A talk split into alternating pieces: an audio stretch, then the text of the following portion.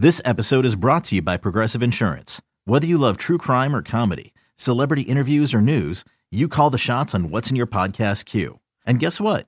Now you can call them on your auto insurance too with the Name Your Price tool from Progressive. It works just the way it sounds. You tell Progressive how much you want to pay for car insurance, and they'll show you coverage options that fit your budget. Get your quote today at progressive.com to join the over 28 million drivers who trust Progressive. Progressive Casualty Insurance Company and Affiliates. Price and coverage match limited by state law. The Rays Radio Network proudly presents This Week in Rays Baseball. Here's your host, Neil Solondz. Oh, we appreciate you joining us for our latest podcast. Uh, this one should be a lot of fun as well. We've had so many members of the 2008 uh, World Series team joining us, and now one joining us from his home in California. That being one of my favorite people, uh, being JP Howell, uh, left-handed pitcher for the Rays from years back. JP, good to see you. How are you, my friend? Doing great, man. Thanks for having me, Neil. It's good to see your face. This is my uh, my first Zoom, and it's I'm glad it's with you, dude. I, we go way back to the Durham days, so uh, it's it's good to do this with you, man. So, what has this been like for you? Give us, give our fans an idea, because you're in California, which is one of the states that has probably went into, you know, stay-at-home mode a lot quicker than others. What's it been like? How long has it been for you in in terms of staying at home? It's been near uh, 40, 50, 60 days now. I mean, it's it's been a long haul, but um, for me, it's honestly, not, not too many changes other than you're going out in public and there's not many people there. Uh, it's it's unbelievable how barren it is because we usually have a lot of traffic out there, and um, there's almost none. I mean, it's clear on the freeways, which is in LA, being in LA, you guys would know too. I mean, uh, you know, being out that way, it's it's jam packed and, and, it was kind of uh, barren. So, and then for my parents, they're 75, so we were a little sketched. We were a little sketched out for them. We kept them quarantined. They still are kind of uh, behind closed doors, which was was tough on my dad because he's out there, he's real active. And uh, my mom, it was perfect timing almost, you know, not, not to say that, but she broke her, her leg about mm. a couple months ago. And, and, so this, this shutdown was the same time as her shutdown. So uh, she needed to be inside and, and, and, and she had some heart conditions we had to watch for. So it's been, uh, it's been a unique adjustment, especially in California where people are usually outside and, and running around trying to do things. So it's been a complete halt and uh, we, we're trying to do the best we can with it. Is all of your family healthy to this point, JP? Yeah, everyone's been good. I haven't known anyone affected by this uh, this virus or anything, but um, you know, we, we've we've done our job. We washed our hands. We've always kind of followed those rules, but at the same time, you know, you can't notice, but but wash them five more times a day than you normally do. You know, so we've been doing that. Uh, it's been it's been we're everyone around here. I can get the sense of ready to go back to work, but but a little scared still. A little scared. We want to understand what's going on completely and and make sure we're doing it slow. And you're someone who I've always known is really optimistic by nature. Um, how has that helped you through all of this? I mean, this is. Uh, I know it's hard. It's, it's easy from. It's easy to be optimistic right now, but I I, I put myself in the shoes of um, like guys that can't pay their bills or missing a paycheck here and there, and and all you can do. I mean, your only power is to is to keep going. I mean, that's the only power you got whenever you're in, in hard times is to look at it as an opportunity. As, as weird as that may sound, whenever you know you don't you don't want a, a negative opportunity, but when there is one, um, you might as well grasp it and and show people how you can be during the worst times and and uh, show them what kind of a man or woman you are and um, and lead others to to staying up. Don't let don't fall into the stuff you hear on media or the stuff that you thinking in your head. Just things will things will turn out what they are, and uh, you know be yourself through this as much as you can, and and don't panic. I know it's hard, it's easy, but the ner- you know the tensions are high. Um, you know, for a lot of people, for me, my main heart goes out to the guys with people that can't pay their bills right now due to this. That's such a that's a tough deal. So um, prayers and, and thoughts to them for sure. Do you have any family or friends in the healthcare industry at all? I have a bunch of friends in the healthcare industry. Uh, a lot of them are nurses. One of them, one of my best friends, is an EMT, mm-hmm. and um, and they've seen it. They said that in the California, the governor's done great. I mean, uh, you know, he's supplied them with everything in the hospitals. Everything's been been been moving smooth in that in that aspect. But um, like I said, it's more people people's mental side.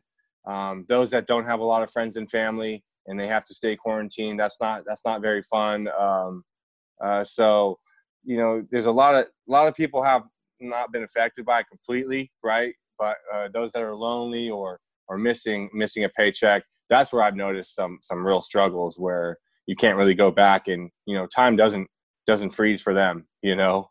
No. And for you what are you doing now? Are you um, i know that i read was it last year the year before you actually were still playing um, yeah. out, in, no, out in like california somewhere in independent league I was, man. I tried to right when the uh, right when I was kind of I, I, haven't even retired. I don't even know how to do that. I guess you just make a phone call or something. But right when I was kind of trying to figure out, um, you know, if I was going to continue or not uh, playing, I, I went to independent ball in California, which was really a low key, even for independent ball. It's even more low key than than anything. I mean, it were you know, uh, my first day there, I, I walk in and I'm and I'm thinking, I need a trainer. I need to get get my blood flowing. I need I need a gym and there's none of that, you know. And I had like messed up elbow going on. I had a messed up shoulder, so I needed I needed to stretch and stuff. So I, I pitched about three or four games. It didn't last. I mean, one of my last pitches was a grand slam to some 20 year old kid. You know, he just I mean, he took me way back. So that was the handwriting on the wall for me, you know, at that stage. But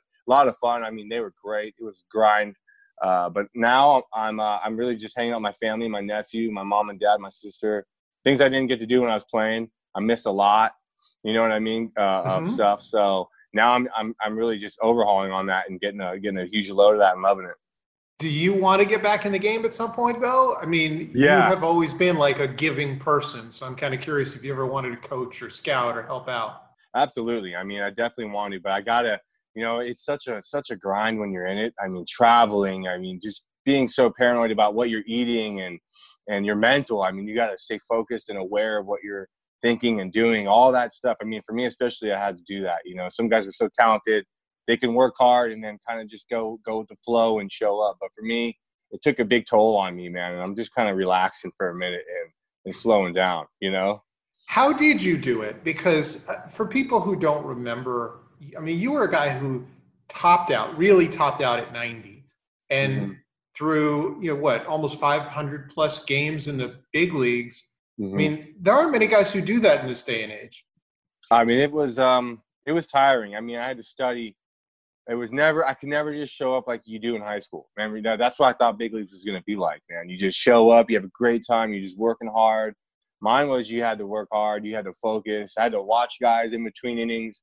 Almost at a point of paranoia. I'm not lying. I mean, it was. It had to be that way for me. I had to watch everything to make sure I made uh, the right decision on the mound and um, and and the way I kind of eased stress was to just overly study, overly watch these guys, and uh, that's how I kind of relieved it. I kind of just uh, I dove all the way in. When I was playing ball, I was all in, man. I was all in. Just like I was trying to. I used to pretend I was like a sniper, and I had to go out and, and, and get that guy, like you know, lefty specialist or whatever I was doing at the time, and uh, it was a lot of fun. You you always were a guy with a smile on your face, though, and I think that's what people who are Rays fans remember so much about you. And I always remember how many strikeouts you picked up for a guy who didn't throw hard. Was that always the case for you? And why do you think, because you didn't have a big fastball, right. why do you think you were so good at, at, getting swings and misses?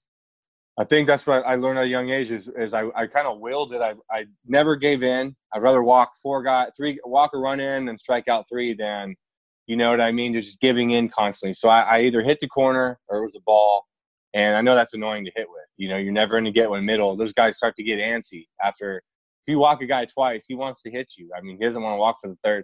So I mean, I would pitch around guys, but but then be aggressive when I had to. So I was kind of uh, I kind of played soft. You know, I didn't I didn't want to mess with the guy, and then I would attack him, and we're three two. You know, we're in a three two count, which is a a money pitch, and now we're all everyone's stressed out the same. You know, it's an evil even playing field, and uh, I loved with the greatest hitters to get the three two counts you get a lot of strikeouts in those counts. And uh, 0-2, I don't think I got many strikeouts 0-2. They ended up fouling a bunch off and then getting to 3-2 anyway. So for me, it was the 3-2 counts that I really thrived in. Your biggest out was a lefty on lefty. It was Game Seven of the ALCS, eighth inning against Big Poppy. Mm-hmm. What do you remember? Do you remember the at bat? Uh, you know, I just remember. I I don't really, and that's one of the rare ones. I don't remember the pitch to pitch thing. I just that whole that whole starting then leading to the very end of the World Series, I kind of I went blank. I mean, it was I remember thinking don't torture me. Let me get this close to the World Series and not make it in that game seven. So uh, I remember it was a ground out. You know, it was a ground out to second. I do remember that. And then I remember acting um, mad that I was getting taken out, but I was so happy to be taken out. I was like, get me out! I was so stressed and scared. No, I mean, but at the same time, I, it was such a blast. And uh, uh, from that, from that, I just remember Big Poppy. I, I remember be, him being frustrated at the point with uh, in between us, where we're like our we probably faced each other ten or twelve times or something. And I, he was at the point where he was frustrated frustrated with me to the, he wasn't even looking middle anymore. And I remember him just rolling over a basic two seam. You know, I do remember that. Do you remember much about your encounters with him and what that was like, the chess match constantly? Because he was probably the guy during that season and even subsequent seasons you had to face a lot. Yeah, I mean, I, I faced him like 20 to 25 times, and uh, he, you know, I realized with guys like that, it's easy to it's easy to remember how you pitched them. You know, if you're facing like an eight hole guy, it's harder to kind of draw back and remember. But with, with guys like Big Poppy and A Rod and the big name guys, I mean, you remember every, you remember when they're walking to the plate, you know, you remember everything. So, um, for my encounters with him, I know that he was, he, he was at first trying to be the tough guy, you know, and then I ended up getting him, and then he tried to play soft, and he ended up jumping me. I just remember that kind of game. We were as an act. We were both acting and trying to, uh, you know, just kind of like poker, uh, you know, act how we weren't feeling, you know, and it was pretty, uh, pretty fun. It was pretty fun deal, and and I probably owe a lot of my career to him because he started me out having to deal with um, such a great performer like him. The last conversation I had with James Shields, he told me about the day after the Coco Crisp fight that they actually had a conversation. Did you ever have conversations with Poppy off the field, after a game, before a game? And if so, yeah. what was that like? He was just a nice guy. So he was he I'm a guy I didn't want to talk to my opponents, you know, and he was always trying to talk to you. You know, he was wanting to get you. He's the guy that needed to talk because he wanted to know what you're thinking because he has to hit you. You know, I don't want him to know I'm holding the ball. You know, and I could advantage always goes to the pitcher if, if that guy doesn't know you. I mean, uh, the pitcher can really benefit from that. But he was, uh, I mean, he was just too much of a sweetheart not to, and I was too excited to to not talk to him.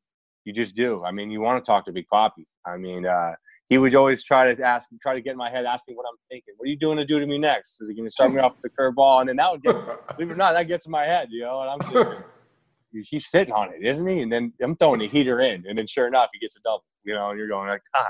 But uh, it, I just remember it was always in fun times. We were always having a couple beers, um, and it was always after the, after the games where you know we were both tired. Everyone seemed tired, and we everyone went out and, and when we ran into each other, we couldn't even fake it anymore we had to say what's up and just act like we weren't, you know, competitors. And uh, those are those are the good times that uh, you draw back on as well.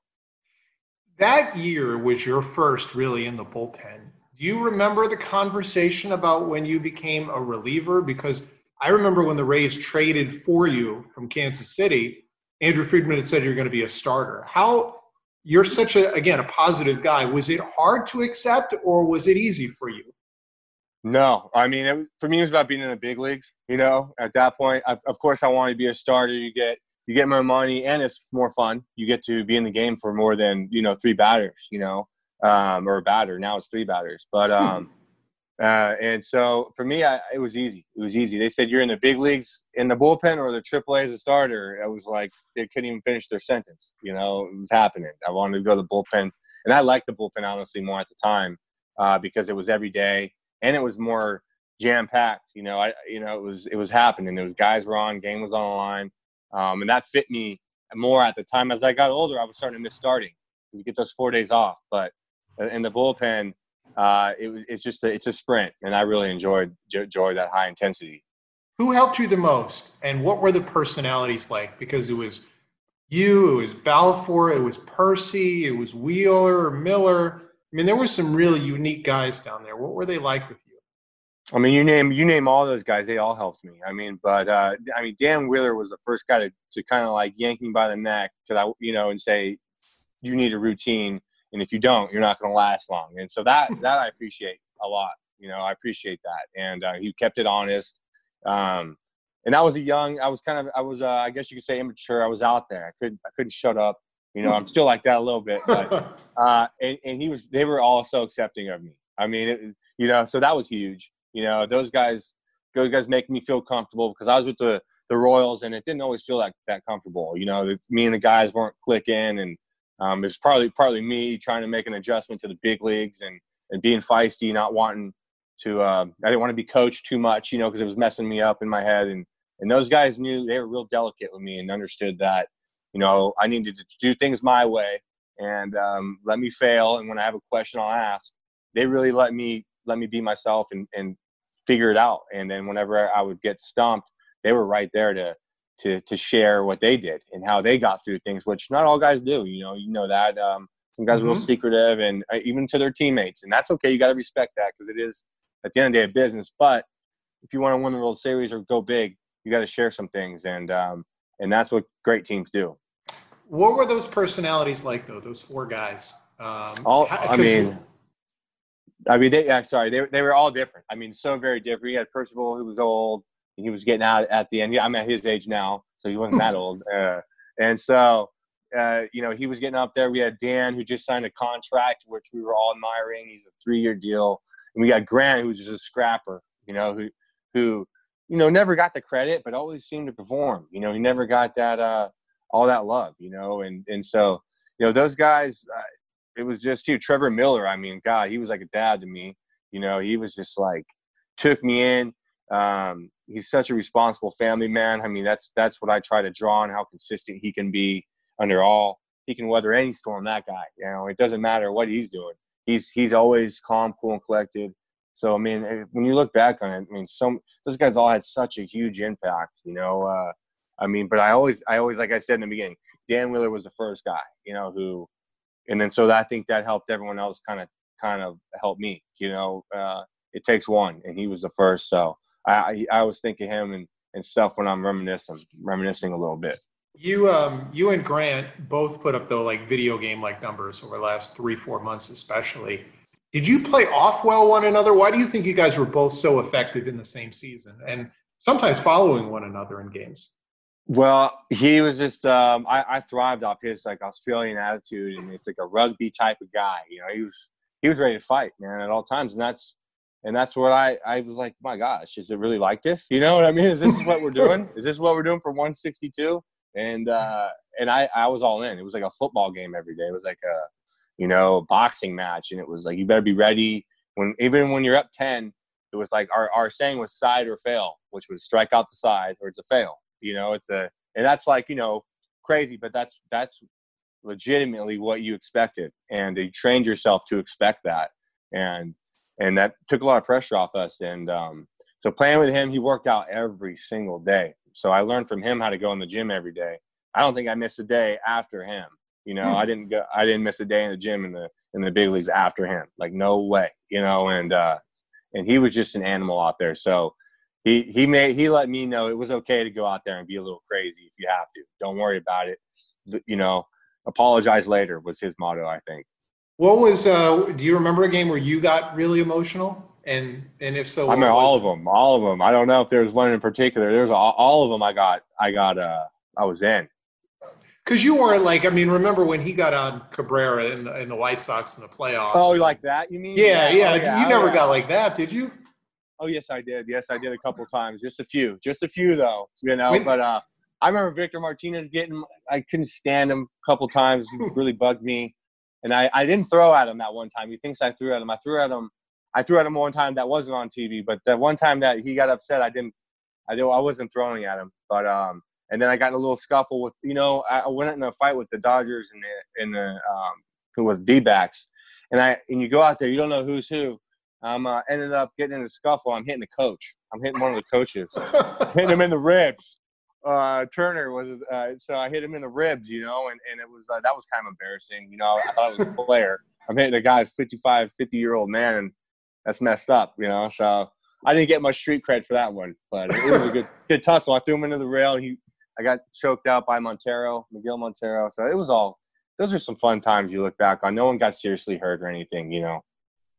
When you were with the Rays, though, when did you really feel it clicked? Like, when did you feel okay? I'm honestly like, the, the day I got traded. The day I got traded over there because I came from such a tough situation to where, uh, you know, uh, we were losing 100 games with the Royals, and then I, I soon get over to I, we were in Canada. I forgot what city, but I got traded over there, and um, and there was a fight in the clubhouse with the Rays. It was like Delmon Young, uh, Elijah. They were kind of scuffling. You know, I know that it's not pretty, but um, it, it, was they were caring. They were cared about winning. It was about playing. It was about how hard you were playing.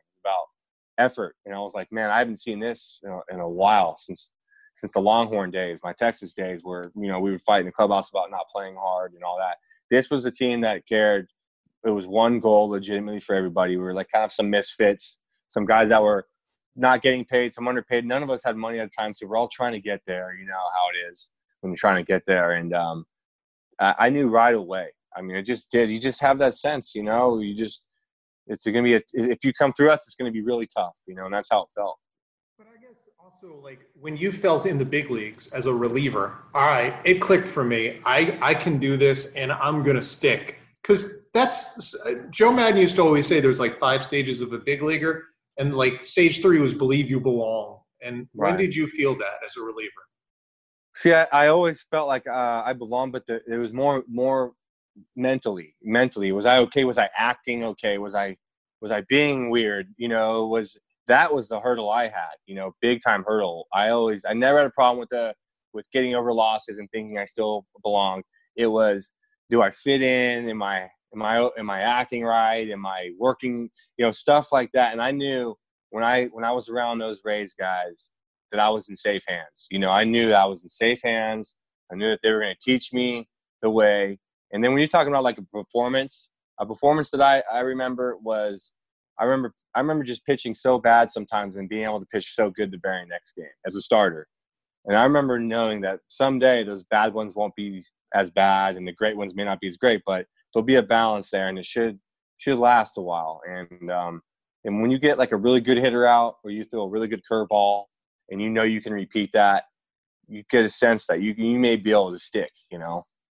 Was there a pitch that you thought was yours? Because I remember the hardest thing for me watching you, whether it was in Durham or Tampa Bay, was knowing even what pitch you threw because you didn't have a big like mile per hour differential, no. fastball to curve to change up. Like a lot of them look the same, and you'd get some awkward looks.